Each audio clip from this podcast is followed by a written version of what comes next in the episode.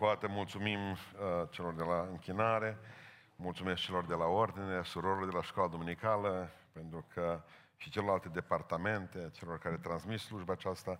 Domnul să-i binecuvinteze pe toți. Deschidem cuvântul Domnului în 1 Corinteni, capitolul 11, pentru că telegrafic vreau să vă readuc aminte câteva principii cu privire la cina Domnului. Avem cina astăzi și trebuie să o facem biblic. Domnul să ne ajute la aceasta. Amin. Ce am primit, spune 1 Corinteni 11, versetul 23, că ce am primit de la Domnul, zice Sfântul Apostol Pavel, ce v-am învățat, și anume că Domnul Iisus, în noaptea în care a fost vândut, a luat o pâine și după ce a mulțumit lui Dumnezeu, a frânt-o și a zis: luați, mâncați, acesta este trupul meu care se frânge pentru voi, să faceți lucrul acesta spre pomenirea mea. Tot astfel, după cină, a luat paharul și a zis: acest pahar este legământul cel nou în sângele meu, să faceți lucrul acesta spre pomenirea mea, ori de câte ori veți bea din el. Pentru că ori de câte ori mâncați din pâinea aceasta și beți din paharul acesta, vestiți moartea Domnului până când va veni El. De aceea oricine mănâncă pâinea aceasta sau bea paharul Domnului în chip nevrenic, va fi vinovat de trupul și sângele Domnului. Fiecare dar să cerceteze pe sine însuși și așa să mănânce din pâinea aceasta și să bea din paharul acesta. Cel ce mănâncă și bea, o sânda lui însuși, dacă nu deosebește trupul Domnului. Din pricina aceasta sunt între voi mulți neputincioși și bolnavi și nu puțin dorm. Dacă ne-am judecat singuri, n-am fi judecați, dar când suntem judecați, suntem pedepsiți de Domnul ca să nu fim osândiți odată cu lumea. Astfel, frații mei, când vă adunați să mâncați, așteptați-vă unii pe alții. Dacă este foame cuiva, să mănânce acasă, pentru că să nu vă adunați spre o sândă, și celelalte lucruri le voi rândui când voi veni. Amin. Reocupați locurile. Pavel nu mai apuca să rânduiască celelalte lucruri, că nu mai venit acolo. Dar iată că o rândui niște lucruri care sunt foarte importante pentru noi, cum ar fi cina Domnului. Există o sărbătoare, se numește spălarea picioarelor, în America, în Alabama. În urmă cu 120 de ani, bisericile au hotărât ca o dată pe an să aibă o sărbătoare și să vină păstorii din bisericile respective, preoții din toate bisericile din oraș, din orașul Alabama, și să-și spele picioarele unii altora. Și să fie un fel de agapă frățească. În urmă cu 120 de ani. Acum, de exemplu, există același festival. Dacă mai are cineva telefonul mobil, vă rog, puneți-l pe mod avion, cum e a meu, pe mod elicopter sau ce aveți dumneavoastră acolo, ca să nu mai sune în timpul predicii mele și nici în timpul slujbei. Bun, dacă vă uitați pe Google, acum în Alabama, o altă pană este spălarea picioarelor, așa se numește sărbătoarea, dar nu mai are nimic de a face cu biserica. Din contră, este una dintre cele mai sălbatice și mai păcătoase și mai perverse sărbători din Statele Unite ale Americii. Trebuie să vină poliții suplimentari din toată America acolo, să fac cele mai mari orgii, cele mai mari consum de droguri.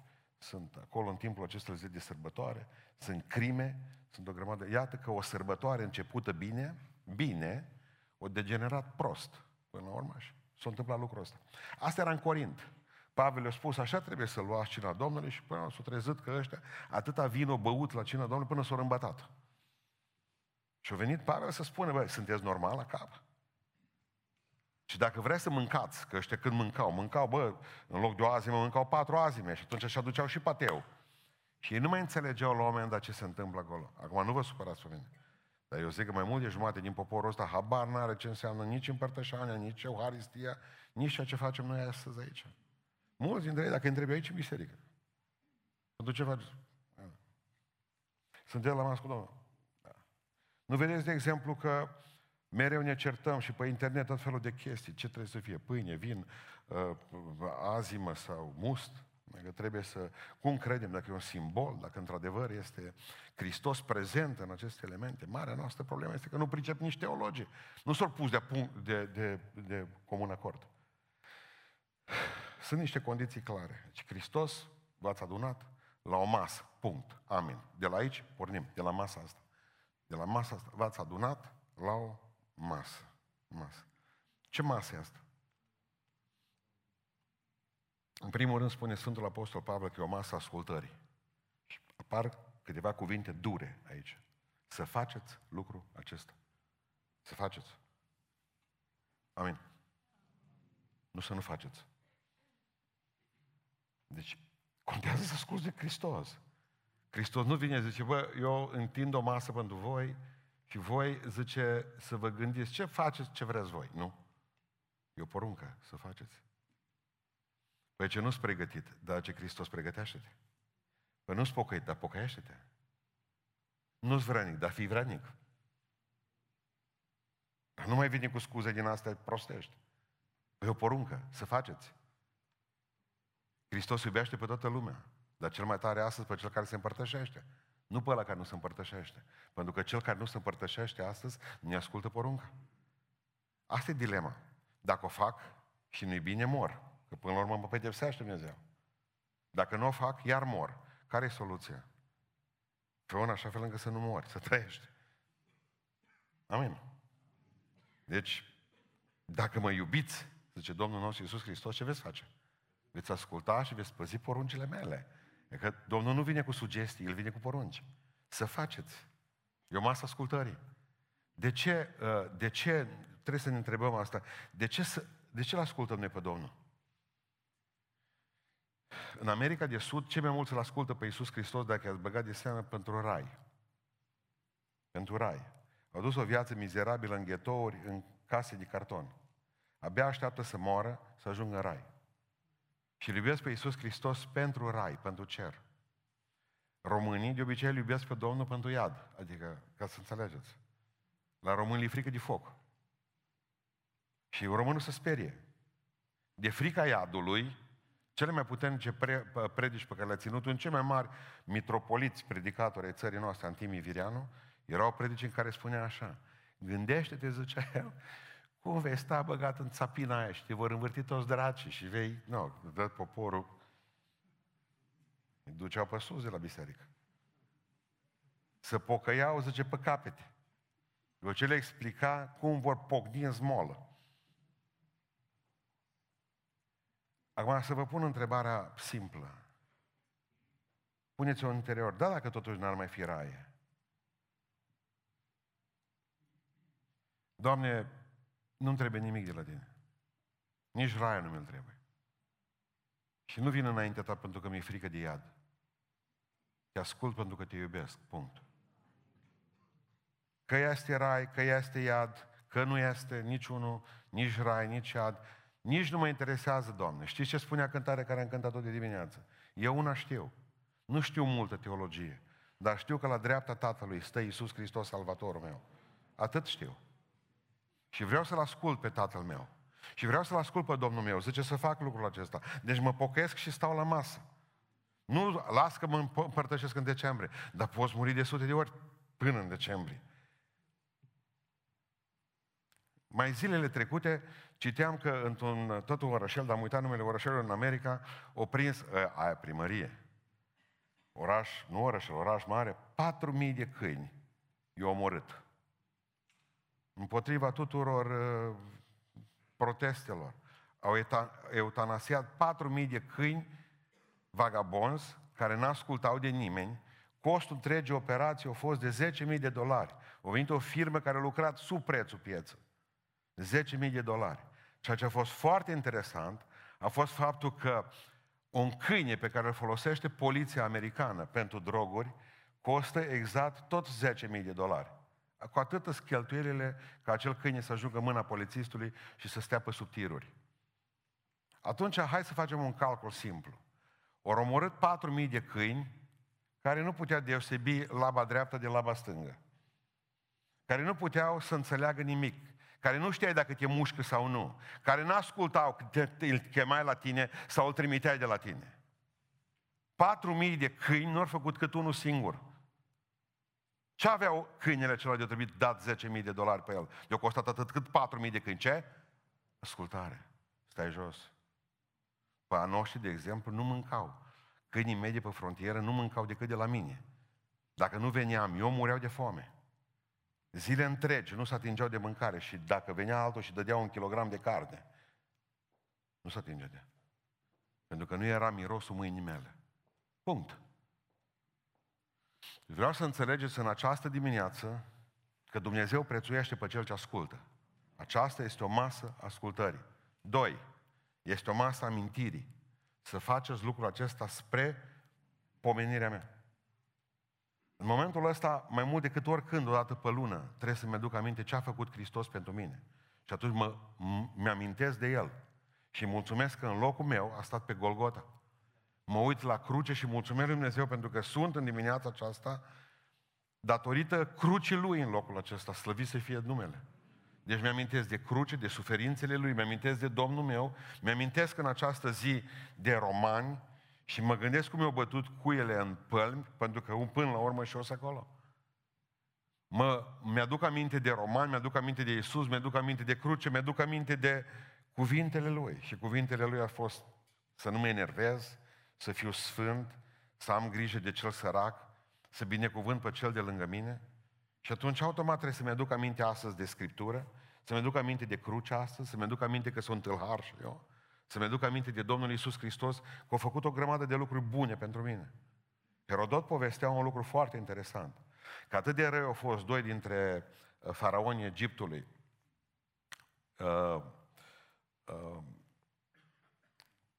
să-mi aduc aminte cum am așa, că Cheos și Kephros, au fost tată și fiu.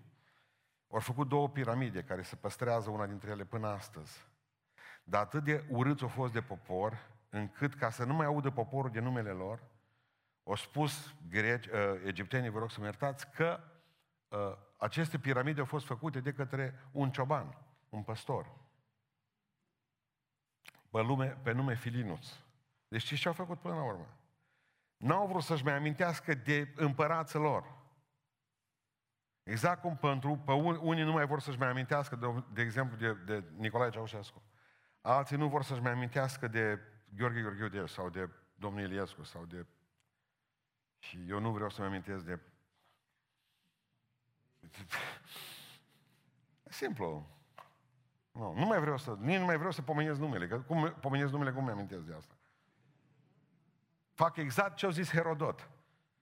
Cine a făcut piramidele ale două? Un păstor. Adică, care au fost meriturii? Părerea mea că o sta la umbră când eu am lucrat, el avea grijă de 15 oi și mesteca hașiș. Povestea era simplă.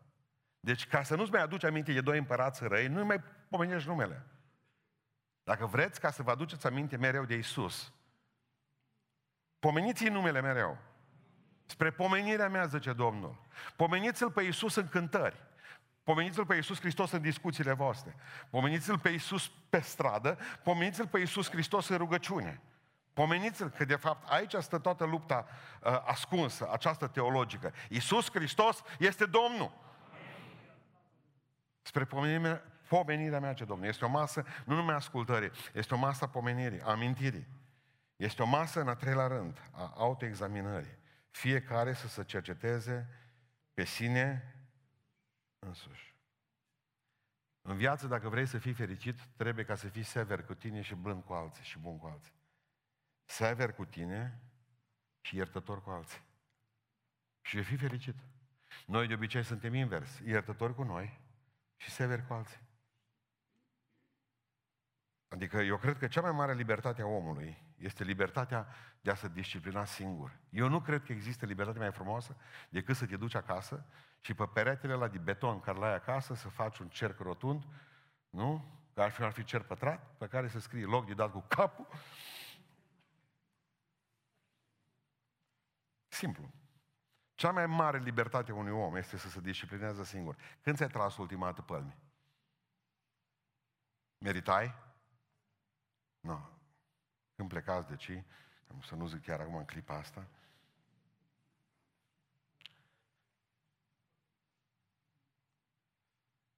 Pentru că, până la urmă, cea mai mare, ascultați-mă, libertatea omului este să se disciplineze singur. Vă garantez că dacă noi ne-am disciplina, pușcăriile ar fi goale. Dacă noi am fi severi cu noi și cu felul nostru de comportament, temnițele ar fi goale. N-am mai avea probleme, tribunalele ar fi goale, n-am ajunge acolo să ne certăm unii cu alții, pentru că în primul rând am pune rigla lui Dumnezeu fiecare pe noi. Dumneavoastră credeți că ar mai fi divorțuri? Nici vorbă. Păi din moment ce tu ești vinovat și spui treaba asta că tu ești vinovat, celălalt acceptă, partenerul, lucrul ăsta. Și dacă și el zice că e vinovat, și ce înseamnă asta? Cum se numește? Împăcare! Împăcare! Adică mă gândeam la un lucru. Observați că noi când ne întâlnim unul cu altul ne întrebăm cum ești? Ce faci? Dacă ne-am întrebat de ce încolo, mă, cine ești tu? Ne dăm mâna unul cu altul și nu mai întrebăm ce mai faci. Și cine ești, băi? El trebuie să răspundă până la urmă. Provoci în om. Ideea aceasta răscolitoare, autocercetării. Fiecare să se cerceteze pe sine însuși. Citeam ieri despre orbul din Siloam, care s-a dus la Siloam. Bun. E orb. Nu a văzut nimic până atunci. O trecut cineva pe lângă el și mereu s-a gândit. I-a spus o voce frumoasă, uite, îți dau 2 lei. Mă, s-a gândit, cum arată omul ăsta, mă? După aceea a trecut o femeie și vocea femeii, mă, cum ar arăta femeia asta? Normal că și-a pus întrebări. Cum arată tata? Cum arată mama? Să zicem. Cum arată cei care trec pe lângă mine? Cum arată marele preot? Credeți că s-a întrebat așa? 100%. Și-a imaginat cum arată oamenii de lângă el. După care a venit într-o zi în care a văzut. Probabil că s-a gândit, dar eu cum arată? Și în clipa în care s-a spălat în apa Siloamului, de ce credeți că Hristos l-a trimis să spele acolo? Ca să se vadă.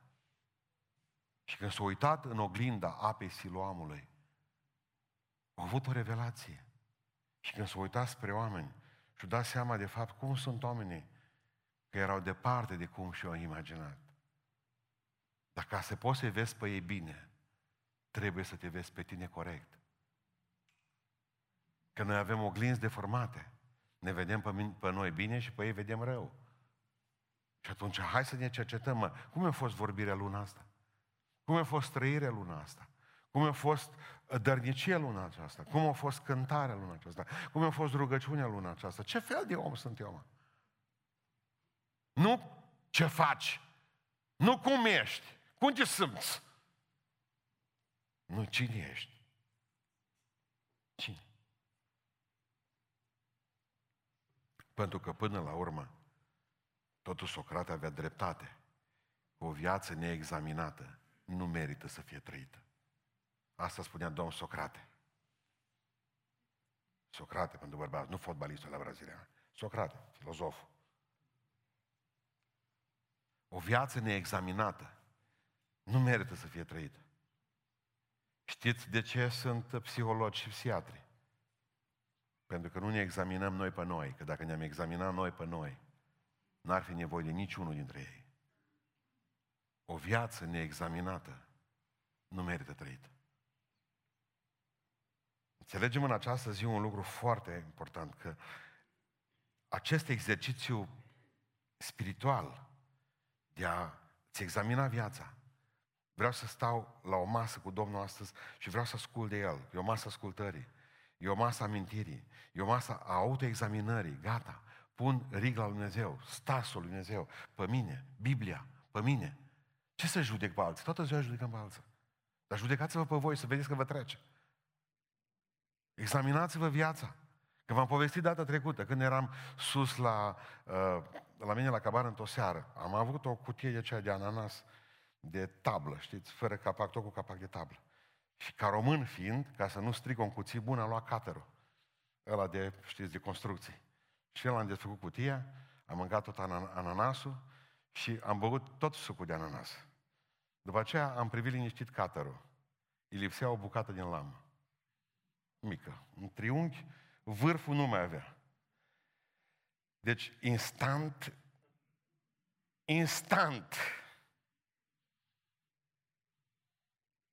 am simțit că mor. Întrebare, a avut ăsta vârf când am deschis o cutie? Bun, cercetăm cutie. Vă spun ce am cercetat-o. Pe aceea urmează pe jos, ăsta s-a rupt în timp ce era pe jos. Deci acum visez covorul. Îi știu toate florile. Doar am luat floare cu floare. Unde ești, lamă? N-avea magnet. Atunci mi-am promis în viață, niciodată fără magnet. Nu-i lamă. Nici în cutie nu-i lamă.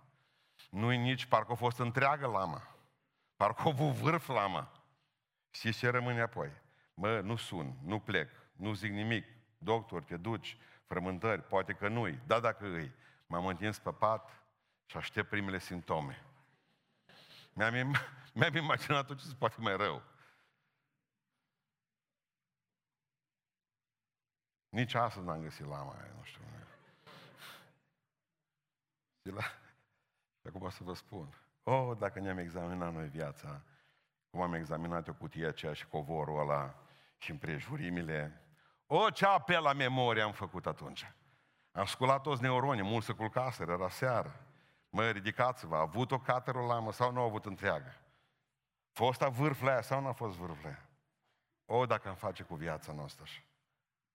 Pentru că e o masă amintirii, pentru că e o masă autoexaminării, pentru că e o masă a ascultării, pentru că e o masă a mărturisirii. Spune că dacă ne-am judecat noi, dacă ne-am judecat noi singuri, n-am mai fi judecați. Vreau să vă recitesc înapoi, că mereu îmi place să citesc asta, 1 Ioan 1, începem de la 8, da? Dacă zicem că nu avem păcat, 1 Ioan 1 cu 8, ce zice? Ne înșelăm singuri. Și adevărul nu este în noi. Dar dacă ne mărturisim păcatele, El e credincios și drept. Ascultați, ca să ne ierte păcatele alea și să ne curățească de orice nelegiuire. Că atunci, de ce mă mai întrebați? Mai pot fi iertată eu de păcatul ăla? Dumneavoastră, nu citiți Biblia? Orice nelegiuire. Dacă zicem că n-am păcătuit, îl facem mincinos și cuvântul lui nu este în noi. Deci toată luna asta am păcătuit. Recunoașteți? Am păcătuit, da, bun, toată luna. De la ultima cină și până la cină din dimineața aceasta am păcătuit continuu. Toată luna octombrie am păcătuit. Da? Bun. Pentru că dacă ne mărturisim păcatele, așa zice, dacă vă mărturisiți păcatele, dacă vă mărturisiți păcatele, nu dacă le ascundeți, nu dacă ziceți că n-avem păcate. Vreau să spun câțiva frați mai în vârstă, știți că vă iubesc, dar aveți un defect. Defectul de a vă mărturisi de 1000 de ori păcatul ăla pe care l-ați făcut. Vin la voi și vă întreb, noutăți? Nu. Atunci vă apucați și îmi spuneți stă pe ăla vechi. De 1000 de ori. Vă dau un sfat. Mai bine l-ați mărturisi o singură dată și ați mulțumi de 1000 de ori lui Hristos că vă iertată. Ziceți amin, că poate a fost fraza lungă și n-ați prins sfârșitul. Decât să-l mărturisiți de 1000 de ori și să nu mulțumiți Domnului că vă iertat, mai bine mărturisiți-l odată și mulțumiți-i Domnului Iisus Hristos de 1000 de ori că v-a iertat acest păcat, amin. Pentru că nu există lucru mai frumos decât să știi că Dumnezeu iartă păcatul celui care se mărturisește. Tată, am păcătuit. A fost un caz în 1993, mi se pare, în America, nu mai știu în ce oraș, 2 băieți de 10 ani au omorât un copil de 2 ani. Poliția știa că ei au omorât. Nici unul nu mărturiseau lucrul acesta. Nici unul. Muți. Deci o pledat, gândiți-vă, nevinovați. Și părinții știau că ei doi l-au omorât pe ăla de 2 ani. Toată lumea știa. Dar acolo e clar. Spui, nu spui. S-a dus tatăl unuia dintre ei și a spus în felul următor la copil, la băiat. Zice, fii atent, eu știu că tu l-ai ucis pe băiatul ăla împreună cu prietenul tău, copil de 2 ani. Știu că va trebui să suferim noi ca familie foarte mult pentru asta. Pe tine o să te ia de lângă noi, o să fii o perioadă dus într-un centru special. Nu știu câți ani o să te țin acolo, dar vreau să spun ceva. Eu ca tată, tot așa te iubesc și maică ta. Tot așa. În clipa aceea s-a frânt în copil, totuși a zis, eu l-am ucis. Dar știți când a spus că el l-a ucis? că s-a asigurat de iubirea Tatălui. Pentru că dumneavoastră nu vă mărturisiți păcatele, uitați-vă în ochii mei, pentru că nu sunteți siguri că Tatăl vă iubește. Am dreptate sau nu am dreptate?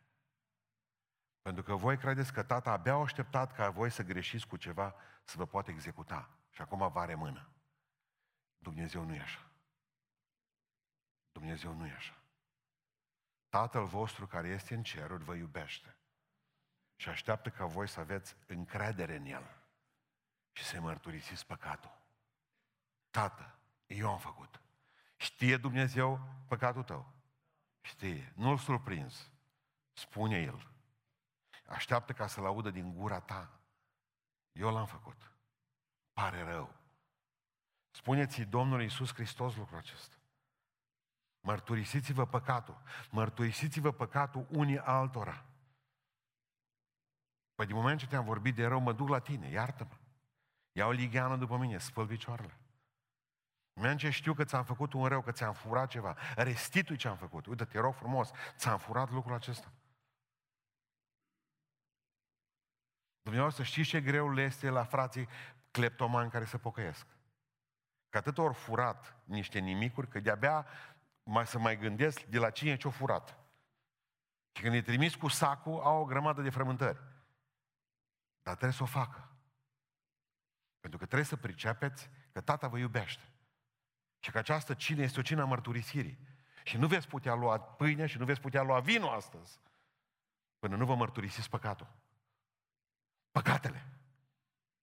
Și Domnul să ne ajute la aceasta. Este o cină ascultării, este o cină amintirii, este o cină autoexaminării, pui lupa pe mine, ronghenul pe mine, îl pun, și este o cină mărturisirii. Îmi mărturisesc păcatul. Și este o cină a unității. Zice în versetul 16, citesc mai departe, nu am citit când aveam vreme, zice așa, dacă iubește cineva cearta de vorbe, noi, zice, noi, n-avem un astfel de obicei și nici bisericile lui Dumnezeu, amin. Vă dau aceste învățături, dar nu vă laud pentru că vă adunați la oaltă, nu ca să vă faceți mai buni, ci ca să vă faceți mai răi. Și atunci Biblia ne spune, adunați-vă la oaltă, obligatoriu adunați-vă mai la altă. De aceea satana de COVID vrea să ne despartă. Pentru că avem poruncă biblică să ne adunăm la oaltă. Când vă adunați la oaltă, să vă faceți mai buni. Dacă tot ne-am adunat împreună, dacă tot ne-am stat cu masca pe nas, dacă tot am venit de la zeci de kilometri, de la sute de kilometri alții ca să ia cina împreună cu noi, dacă tot v-ați sculat la 5 dimineața să veniți aici, dacă tot n-ați dormit noaptea, că erați unii la 8 jumate azi dimineață pe parcare, atunci adunați-vă să vă faceți mai buni. La oaltă, mai buni. Eu cina unității, eu știu că suntem diferiți, dar în Hristos, Pavel îi vedea că sunt una. Adică așa ne vor recunoaște. Și așa vă voi recunoaște și eu, zice Domnul. Dacă voi când vă adunați împreună, așa vă vor recunoaște oamenii că sunteți creștini. Dacă veți avea dragoste unul pentru altul. Mă, 5-6 ani m-am dus în piață, în Beiuș, joie. Deci evit, numai o dată la 3 ani mă duc. Două surori de-a noastră, chiar lângă cele două tunuri. Știți unde sunt tunurile în piață? Lângă soldat. Este un soldat înțepenit. Acolo se certau amândouă ca la ușa cortului. Două surori de-ale noastre. Două baticuri, unul mov, culoarea care a văzut-o Băsescu înainte de a vinde flota. Una nu mai știu ce culoare, dar movul ăla m-a dat gata că era diferență de vreo 20 de ani între mov și sora.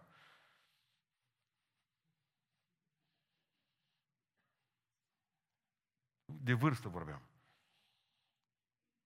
Se certau ca la ușa cortului și am trecut pe lângă ele și eu eram cu un frate și numai atât am zis, da jos baticurile!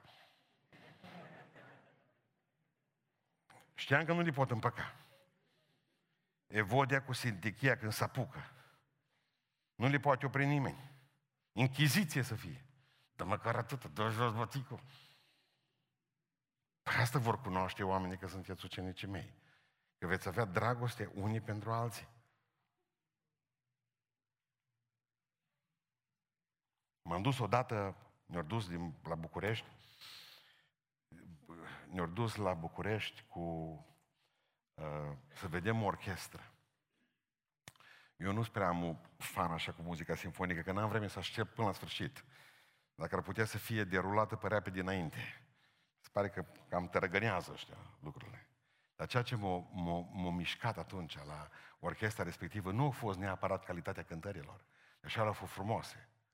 Ce-a fost a luminilor. Și ce-a făcut? O chestie extraordinară. Au întunecat toată sala, au întunecat toată scena.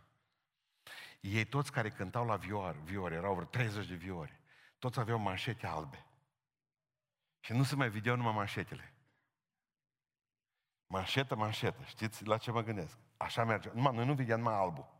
Totodată, manșeta. Și mi-am dat seama că nu numai că erau împreună și cântau exact ce trebuiau și exista aceeași notă, aceeași mișcare, la fel de lungă sau la fel de scurtă. Manșeta albă spunea asta. Și așa mi-am dorit să fie biserica. Să cântăm aceeași arie a lui Iisus, cu aceeași lucrare, împreună. Pentru că atunci când ne adunăm la oaltă, masa asta este o masă a unității. Masa asta trebuie să fie o masă a mulțumirii. Amin. Versetul 24 spune cuvântul lui Dumnezeu, așa zice: și după ce am mulțumit lui Dumnezeu, Hristos a frânt pâinea. Ne sculăm dimineața din pat și nu mulțumim. Mâncăm pâine cu ridichi și cu slănină și nu mulțumim pentru ele. Purtăm o haină și tacem din gură. Ne uităm în casă și nu ne plouă, tacem din gură. În toate astea ar trebui să fie mulțumesc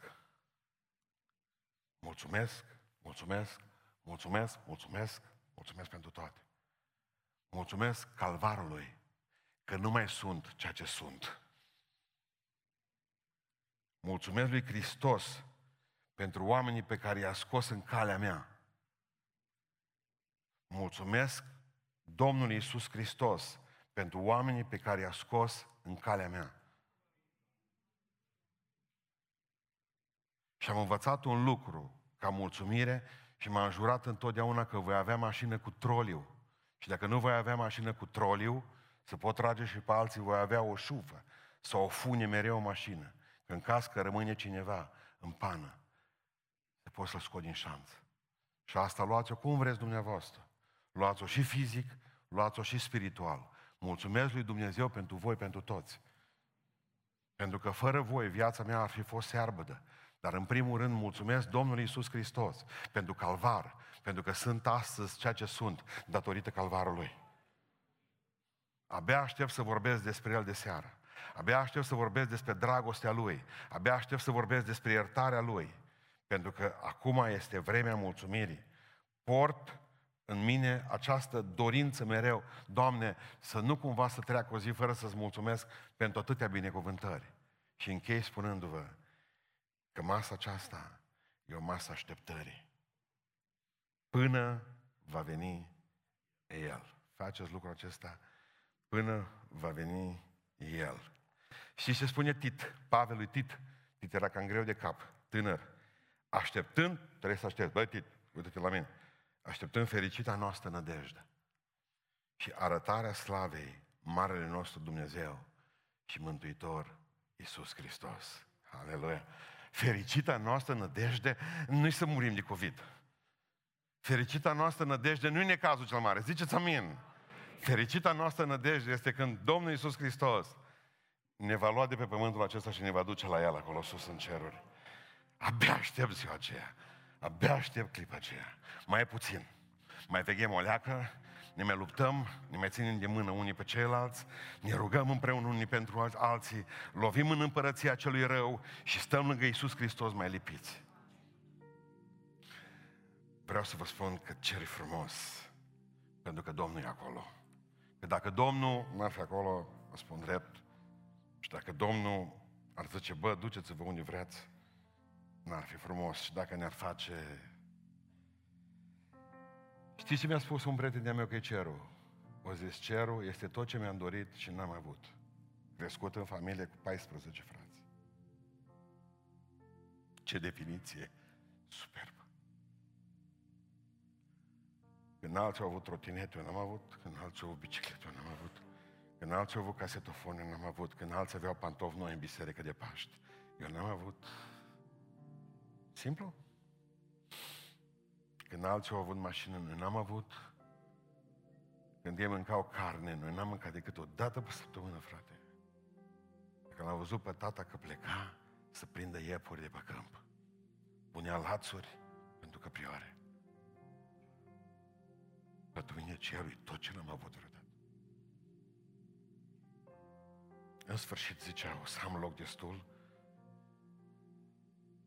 o să fie Iisus Hristos cu mine și o să spună ce mai dorești. 5 ani de zile caut caietul de cântărea lui mama. Vreau să vă spun, spre disperarea trupei de închinare, că l-am găsit.